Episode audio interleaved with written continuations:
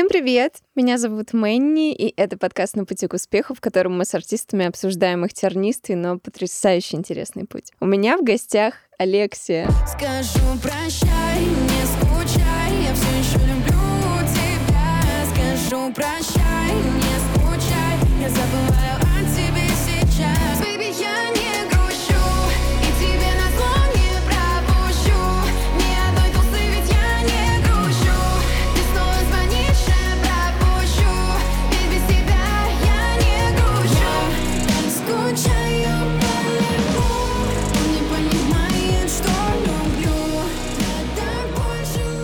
Саш, расскажи, твой музыкальный путь начался вообще с очень раннего детства, насколько я поняла из твоей биографии. В каком возрасте вообще появились предпосылки, э, и как случилось? Тебе родители помогли, скажем так, погрузиться в этот По рассказам моих родителей я так поняла то, что я с самого детства пела, там танцевала, плясала. И получилось так, то, что когда-то там в детстве мне тетя подарила какие-то какое-то что-то наподобие фортепиано Мгм. детское такое, где тыкаешь. Вот, и я от него что-то не отходила, э, и родители такие подумали, может, все таки в будущем как-то в музыкальном формате вести. Но потом это как-то забылось, и где-то в классе втором общеобразовательной школы я смотрела концерт то ли Сидиси, это был то ли Рамштайн, вот, и я увидела гитариста, как он просто, он мочит на гитаре, и я думаю, я хочу играть на гитаре. Я тогда пошла к маме, говорю, мам, пойдем, хочу играть на гитаре. Она такая подумала, ну ладно, на гитаре, ну значит на классической, скорее всего. И отдала меня в музыкальную школу на классическую гитару, где я отучилась пять лет. И пока училась, да, там решила пробовать себя в вокале, пошла в студию, занималась, потом начались какие-то премии, Kinder Awards всевозможные. В шестнадцатом году я поехала на Евровидение, так Мгм. получилось то, что отобрали девочку, но посчитали то, что картинка будет грустной, если она будет одна, поэтому еще решили устроить кастинг на трех дополнительных, чтобы получился квартет девчонок. Вот. И я прошла этот кастинг, э, на удивление мое большое, потому что, по сути, в этом квартете пели только мы с этой девочкой, которую изначально отобрали. А, Вот. Другие две, они не увлекались особо музыкой, и никто не понял, как бы, как, как это все получилось. Но мы представили Россию на Мальте и заняли четвертое место. На тот момент, в шестнадцатом году, это был самый лучший результат на детском э, Евровидении Для России, от России, да? потому что до этого там не выше седьмого места мы не поднимались. Ну, на следующий год, конечно, там Полина Богусевич, она уже заняла первое место, и, наконец-то, Россия стала хотя бы победителем в детском Евровидении. Ну, и потом все пошло-поехало после Евровидения, там опять эти премии, клипы, музыка, э, песни, еще там что-нибудь, дуэты. И вот в итоге, в итоге я артист. А родители у тебя вообще никак с музыкой не связаны? Нет, у меня родители экономисты, бизнесмены, филантропы. И они тебя поддержали. Папа очень прям недавно начал в это все верить, а так он был против, потому что он считал это несерьезным. И он такой, Саш, учи китайский. Учи китайский, математику штрудируй, и все получится в жизни.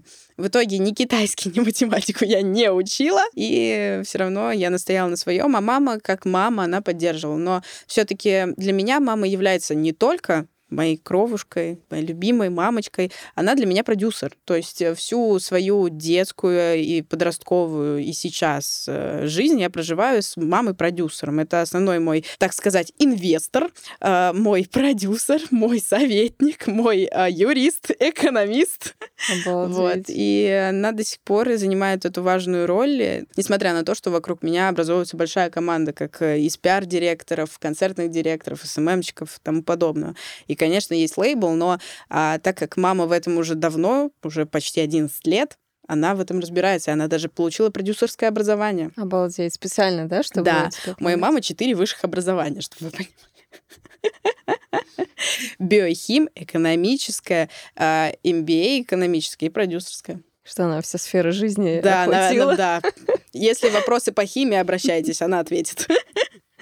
А, Слушай, а тебе вот как кажется, что ребенка надо с самого раннего детства отдавать, если видишь какие-то предпосылки, ну, например, там творчество, музыка, да, или все-таки есть такое, что, например, э, там тебя отдали в самом раннем детстве, а Мгм. там к 20 годам у тебя уже есть некое выгорание от этого всего. Если судить по мне, то Выгорание было раньше, где-то лет в 16. Мне уже не то, что наскучило, я просто устала биться в закрытую дверь. Когда ты что-то делаешь, ты хочешь увидеть результат. И когда ты его долго не видишь, ты просто перегораешь. Но я считаю то, что если ребенок в чем-то в детстве заинтересовался, нужно максимально ему это все показать, чтобы он понял, даже будь то там восьмилетним ребенком, шестилетним, пятнадцатилетним, двенадцатилетним, чтобы он на тот момент для себя понял, интересно ему это или нет. Если ему в будущем не понравится, когда он вырастет, окей, меняй, пробуй, никто тебя не заставляет идти на экономический факультет вот так вот обязательно, ты должен. И чтобы ты там сидел и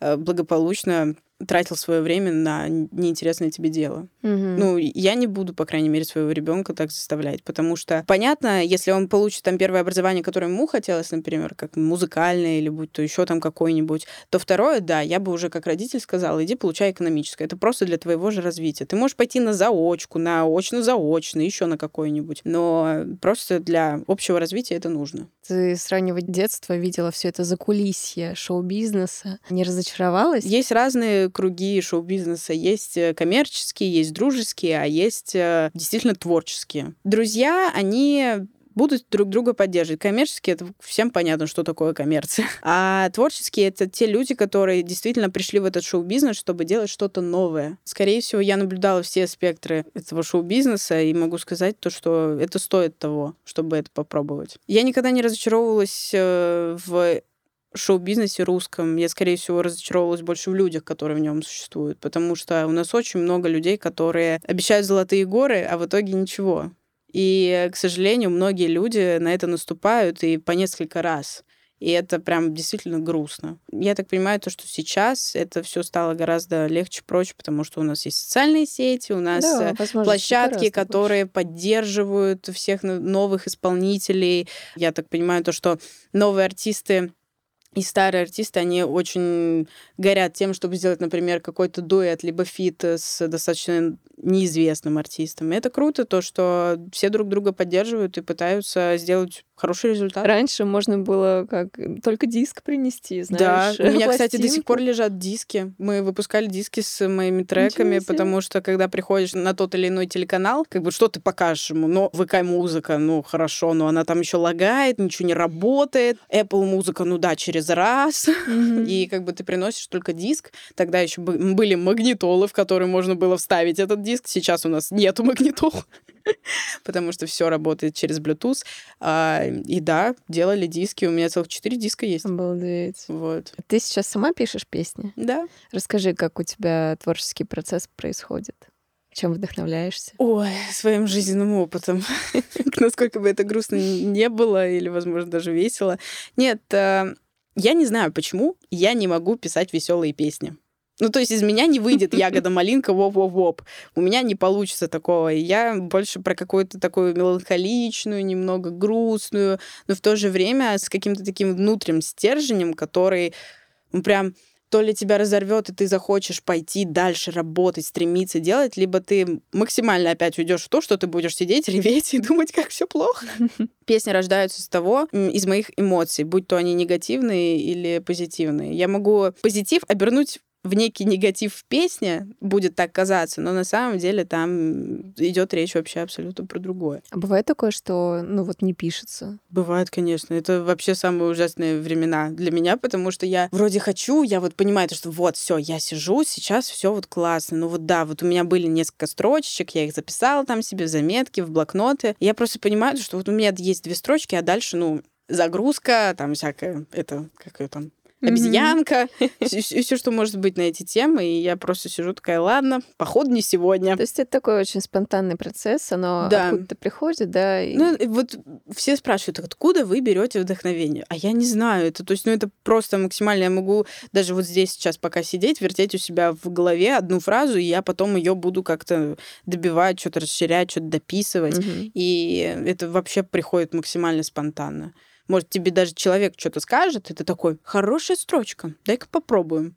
Вот, то есть это настолько непонятно, нету для этого какой-то формулы. А как считаешь, есть какой-то секрет хита? Как-то разговаривали на эту тему, как написать хит.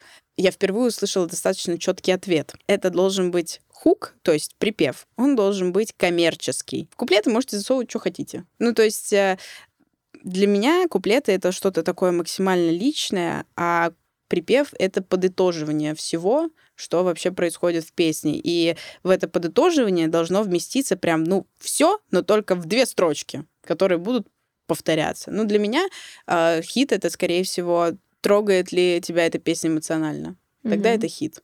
Если это просто набор слов, то это не хит. И если он даже есть в чарте, ну, окей, есть и есть. Чарты сейчас меняются каждую пятницу, друзья. Настолько музыки выходит, что хит — это то, что останется вот прям навсегда. И я больше чем уверена, то, что любой хит, он цепляет кого-то эмоционально. Будь то дети, будь то взрослые. Ну вот тоже, знаешь, хит хитом, а какой-нибудь там ноунейм артист может выпустить песню, которая будет э, абсолютно соответствовать всем канонам, да, вот этим mm-hmm. правильным. Но если артист не прикладывает каких-то дополнительных усилий, не вкладывает деньги в продвижение, не занимается соцсетями, то э, эта только песня чудо. ничего, ну как бы она не выстрелит. Ну да, только то чудо есть, должно произойти какое-то. В любом случае это такая получается комплексная работа. Это не просто да, да там песню написать. Конечно, да? это вложить еще дофигищу денег, если вы не знали. А, кучу нервов, слез, э, и да, и тогда, возможно, что-то получится, но это еще не факт. Mm-hmm. То есть это настолько непредсказуемо. Ты можешь э, вложить 10 тысяч рублей, а можешь вложить 2,5 миллиона рублей, и результат будет одинаковый. Просто вопрос э, конкуренции, да? То есть э, что, сколько там нужно вложить, чтобы твою музыку услышали? Да? Прикинь, там какой-нибудь э, Баста вкладывает там полляма, а то и ну, лям в продвижение. Ну да, но Баста и он зарабатывает, так, извините. И он и сколько. так большой артист, да? То есть, по сути, ему не нужно так сильно там а, но он же хочет работать не только аудиторию ВКонтакте, но и все остальные города, чтобы в дальнейшем ездить по турам в эти конечно, города. Конечно. И, соответственно, он хочет максимально, чтобы песню услышали. То есть на всех радио, на всех стриминговых площадках, чтобы это было во всех плейлистах. А для этого нужен таргет в том же самом ВК. Да. Чтобы, когда трек выходит, ты вот форсишь, форсишь, форсишь. И сколько денег надо, без понятия. Скажу больше, у меня папа в детстве вел экселевскую таблицу. Сколько мы вкладывали, сколько мы отбили, сколько мы не отбили, сколько мы идем в убыток. Ну, так вот, я не знаю, бизнесмены если... делают, Да, я не знаю, есть ли сейчас эта Excel такая таблица, Аналитика. но это, это сложно, потому что ну, я примерно понимаю, какую сумму мы вбухали за 10 лет э, моего э, творческого пути, но результат все равно есть, хоть какой-то, потому что дальше ты надеешься только на чудо. Просто делайте все с душой и вкладывайте столько, сколько вы имеете возможность вкладывать, и сколько вы готовы отдать на это. Потому что прогорит, вам же обиднее будет. Но, может быть, потом со следующим треком, там, следующий трек стрельнет, а этот подтянется. Поэтому делайте то, что в первую очередь нравится вам, а не то, что нравится людям. Потому что если это будет нравиться вам, то и понравится всем остальным. Саша, что касается э, продвижения, ты говоришь, у тебя мама занимается, да? Есть у вас какая-то наработанная схема, там, грубо говоря, выходит трек, вы там его питчите, таргет настраиваете или там отдаете какой-то компании там на аутсорс, чтобы она mm. этим занималась? Как у вас обычно происходит? А, ну, первое время в любом случае этим всем занимался лейбл, в котором мы были, и до сих пор я в нем нахожусь, хотя перепробовал уже все возможные лейблы. Что за лейбл? А, первое музыкальное издательство. А.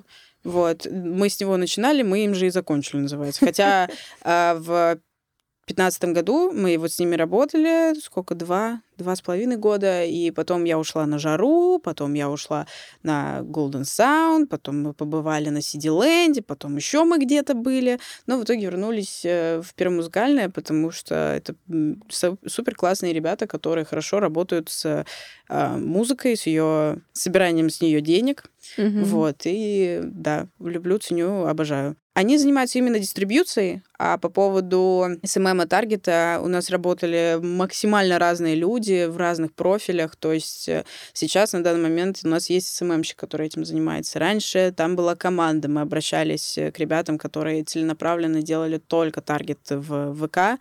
Раньше это был еще, конечно, Инстаграм, но это такое ты можешь сам ее организовать, эту рекламку, и все Мгм. будет супер. Сейчас, к сожалению, нельзя, так как это запрещенная социальная сеть в России. Есть разные люди, которые этим занимаются, мы обращаемся к ним за помощью, если уверены в их силах. На данный момент уже настроена команда, настроена, налажена весь Мгм. этот процесс.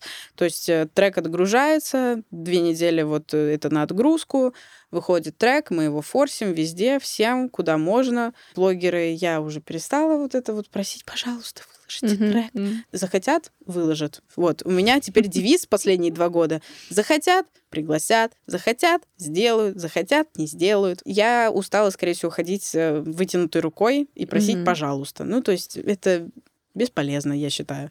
А, потому что потом, в любом случае, все будут выкладывать истории. Смотрите, трек, ой, классный, качает. Вот. э, То есть, будь то он на радио, кто-то услышит, всегда запишут э, эти истории. Таргет ВКонтакте, во всех возможных социальных сетях, которые у нас сейчас остались, как Яндекс.Дзен, вообще очень классная платформа. И YouTube, возможно, немного еще. Что Вот. там осталось, да? Ну, нет, не то, что осталось. э, Туда классно заливать именно трек, э, как не то, что мут-видео, а лирик-видео. И да. все, и оно хорошо форсится, потому что во всех кальянах Москвы стоят эти лирик-видео на, просто на повторе.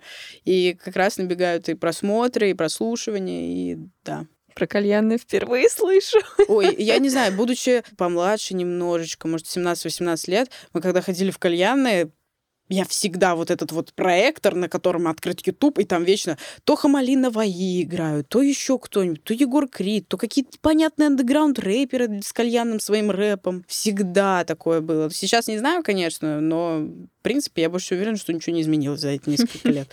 А у тебя получается сейчас зарабатывать как-то на своей музыке? Конечно, э, дистрибьюция хорошо работает. Раз в квартал мы получаем зарплату. Но нет, у нас в любом случае есть еще рекламные какие-то контракты, что-то делаем. Плюс я еще педагог по вокалу. О, Я преподаю. Я преподаю вокал. А, И, в принципе, да, заработок есть. Я не жалуюсь, все хорошо. То есть у тебя музыка — это основной доход? Да, всегда им была и остается, и будет. э, И, скорее всего, основной доход раньше был, это, конечно, социальные сети, но я сейчас перестала как-то вообще рекламировать что-либо, что Мгм. мне предлагают, потому что, ну, я не вижу смысла в этом. Это, ну, такое. Окей, если это будет хороший крупный бренд, Мгм. то да, а так какие-то вот мелкие рекламки не. Сейчас э, такое время, когда ну, почти каждый может стать артистом при желании. Ну, Развить соцсети, прокачать свой вокал, выкладывать треки на все платформы. А вот главное, мне кажется, в каждом человеке, который хочет этим заниматься, это понимание того, зачем ему это надо. Вот зачем тебе музыка? Сказать, что самоутвердиться, нет. Просто потому что я люблю петь, я хочу петь, я буду петь. Я люблю что-то создавать новое. Я люблю вносить какие-то поправки в нынешнюю музыку. Я хочу, скорее всего, остаться в этой индустрии хоть кем-то. То есть э, достаточно известным или неизвестным. Просто хочется запомниться в истории.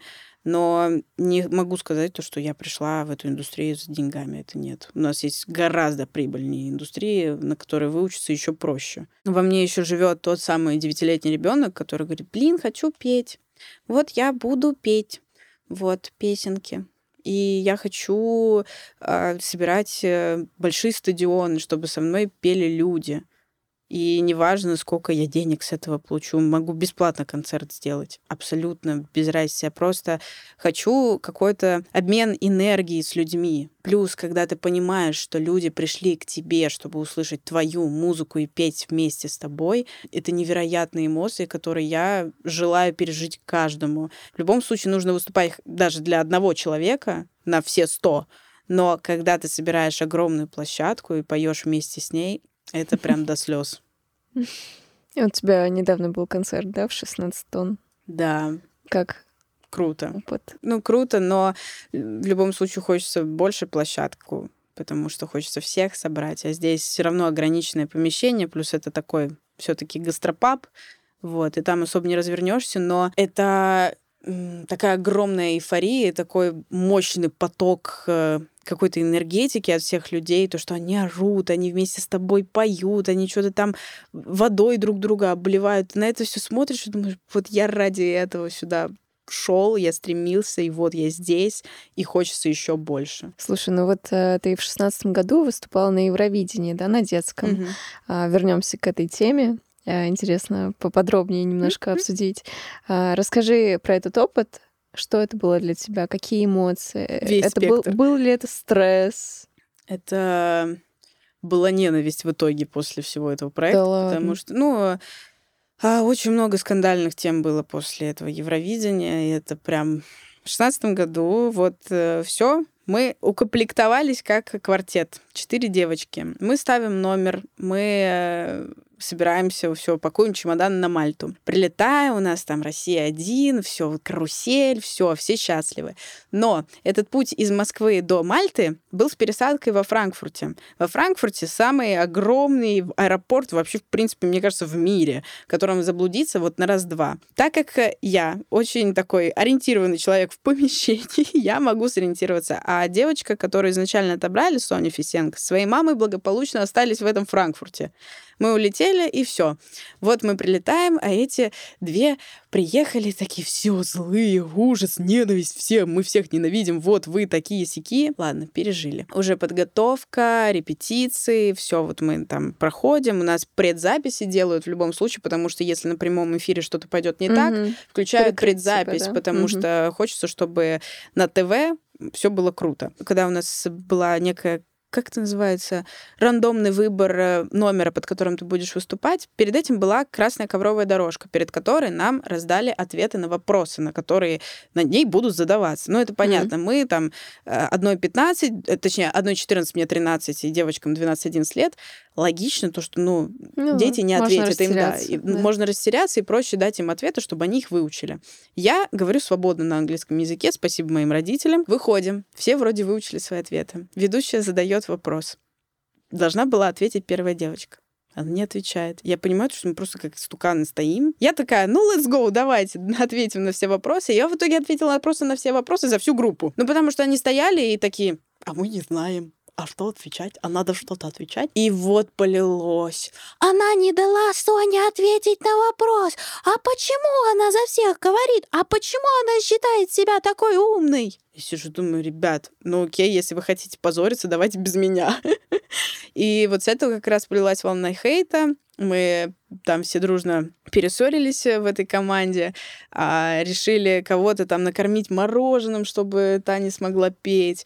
Там столько таких было детских, максимально нелепых историй. В итоге с горем пополам мы спели, выступили. Объявляют то, что Россия на четвертом месте. Мы радуемся, мы все в шоке, потому что, ну, впервые Россия заняла такое место. Может, не впервые даже, но ладно. За долгое время Россия заняла четвертое место. Мы радуемся. Главная девочка сидит просто вот с таким лицом, типа, грусть, печаль, расстройство, разочарование. Как все плохо. И в итоге я так поняла то, что когда мы уже возвращались обратно домой, просто решили закупить ботов на то, чтобы меня начали обсирать во всех возможных э, социальных сетях. И э, по поводу того, что вот я такая, не такая, вот э, там петь не умею, вот она не дала никому ничего сказать, вот она просто собой пытается а, закрыть всех и вылезти вперед. Я не могу сказать, что я плакала там, нет. Скорее плакала моя мама, которая это все читала, потому что мне было фиолетово. Я такой немножко пофигист, и мне без разницы, что они пишут, потому что, ну, я знаю себе сцену. Мгм. Вот, и как бы зачем. Но сам факт, то, что детское Евровидение оказалось нифига не детским. М. То есть это взрослые какие-то конфликты, какие-то взрослые обидки и просто по сути, детский сад на выезде. Да, Но интересно. опыт классный. Выступать э, перед вроде бы большим количеством людей, но они находятся не в зале, а у тебя по прямому эфиру, это интересно. А то потому есть там что в зале никого нет? там было мало людей, потому что зал на Мальте, в принципе, маленький. Там Мальта сама небольшая. Вот. И зал был, ну, мне кажется, максимум там тысяча людей влезало, но их не было, потому что в основном это делегации из всех стран, вся команда, плюс какие-то фанаты, которые стоят в, в фэн-зон, которые Мгм. там флагами машут, еще что-то делают. Вот, это да, были. Но в основном вся аудитория, она сидит перед телеками и смотрит, кто же выиграет, давайте проголосуем. Вот, но это классно. Нет, это хороший опыт э, работать с огромной командой ТВшников, э, хореографов, продюсеров, вокалистов, еще там кого-то, и ты со всеми знакомишься. Это очень крутая команда, с которой мы до сих пор общаемся с разных стран, из Нидерландов, э, из Кипра, из Грузии девочка выиграла как раз наше Евровидение. Ой, класс. Вообще, все такие зайки. Я недавно смотрела, показывали то ли 10, 10 лет, короче, какая-то годовщина была у детского Евровидения, и там собрали всех финалистов. Это класс, и все так выросли. Это очень было непривычно смотреть, то, что уже люди взрослые, там всем уже по двадцатнику. Вот с хейтом ты часто вообще сейчас до сих пор сталкиваешься? Сейчас или уже поменьше? нет. Даже если он присутствует, ну, он присутствует, от него никогда не избавишься прям на 250%. Нет, хейт был всегда, будет и есть. Ты спокойно реагируешь, да, на него? Абсолютно. Вообще без разницы. То есть, но а, слушая каждого, ты никогда не достигнешь результата. Нужно слушать либо себя, либо приближенный к тебе круг людей, которые, по крайней мере, в этом разбираются. Сколько людей, столько и мнений. Каждый за каждым не побежишь и каждого не удовлетворишь. Вот и все. Ну, вот у тебя такой огромный опыт выступления на сцене с самого детства. У тебя, наверное, э, страха перед сценой вообще не осталось. Или все таки что-то что-то бывает иногда Да нет, есть, конечно. Ну вот так как я сейчас учусь в Академии джаза Игоря Михайловича Бутмана, я ее заканчиваю. Вот у нас госэкзамены скоро, то есть там 9, 16, 23. Вот я вот прям вот, ну я вот сижу вот максимально с сжатой попой, чтобы вы понимали. Ну то есть, ну там прям очень все плохо. Вот там я переживаю, как, я не знаю, как будто я месяц стою на сцене, я вообще не знаю, что там делать. А так мандраж всегда присутствует, потому что ты боишься, вдруг что-то накроется, вдруг свет выключится, вдруг там гитарист забудет свою партию, а вдруг там барабанщик не туда постучит. И ты просто переживаешь, что вдруг и здесь у тебя отстегнется, здесь у тебя вылетит, здесь пропадет.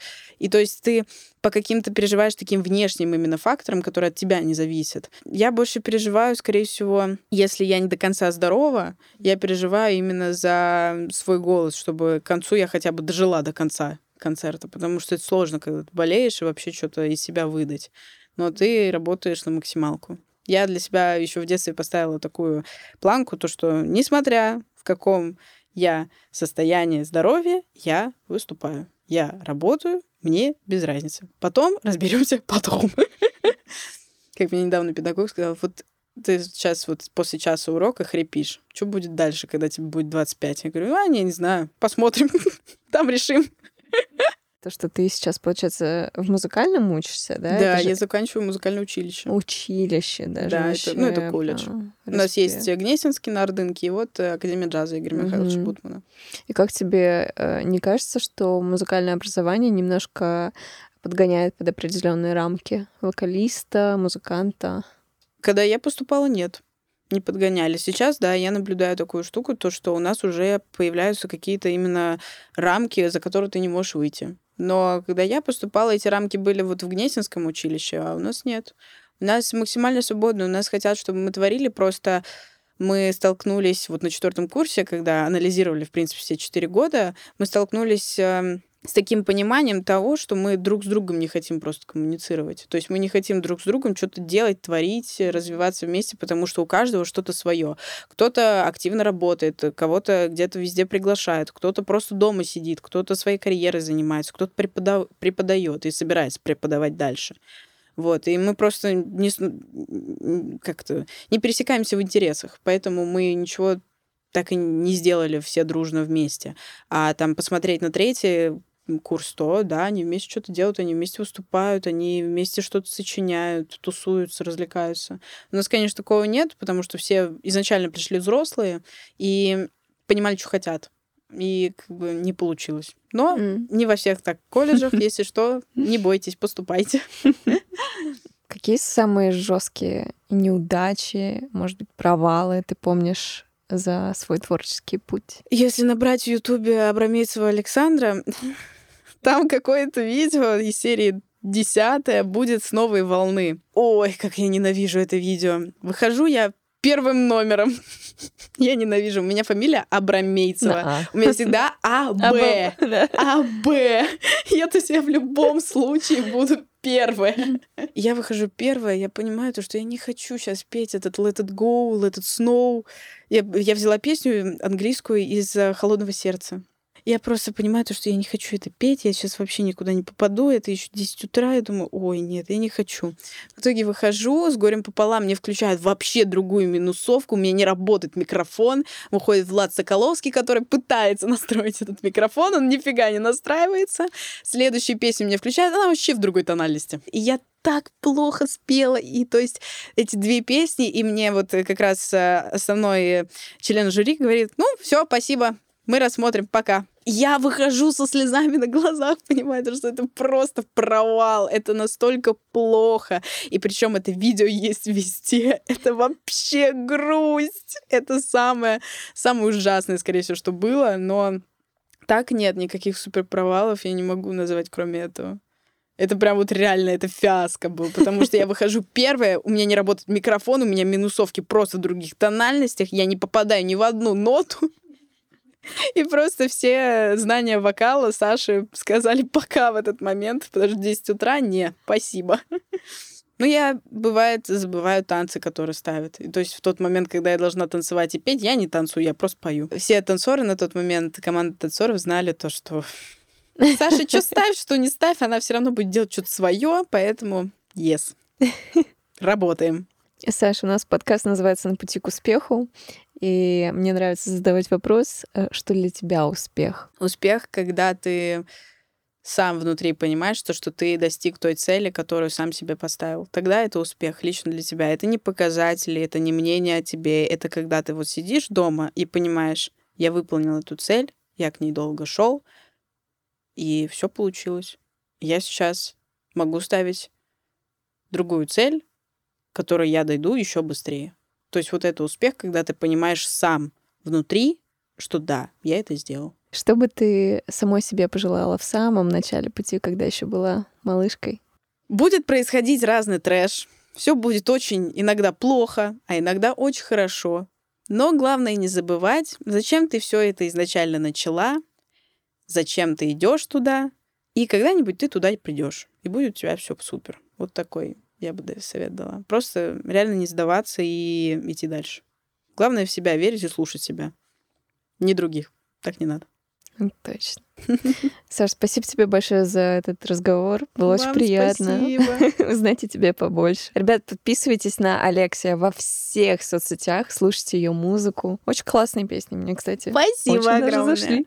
И не забывайте, если вы еще не подписались, вот здесь вот обязательно подписывайтесь и слушайте подкасты.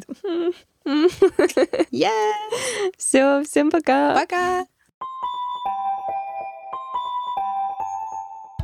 С вами была Мэнни и подкаст «На пути к успеху». Подписывайтесь и делитесь подкастом с друзьями, ставьте лайки, звездочки, пишите комментарии. Это поможет нам попасть в рекомендации и вдохновить чуть больше людей. Слушайте нас на любой удобной платформе. Это может быть Яндекс Музыка, Apple подкасты, Google подкасты, YouTube, ВКонтакте, Soundstream или Castbox. А чтобы каждый день получать порцию вдохновения и не пропустить новые выпуски, подписывайтесь на мои соцсети Дзен, Телеграм-канал и группы ВКонтакте.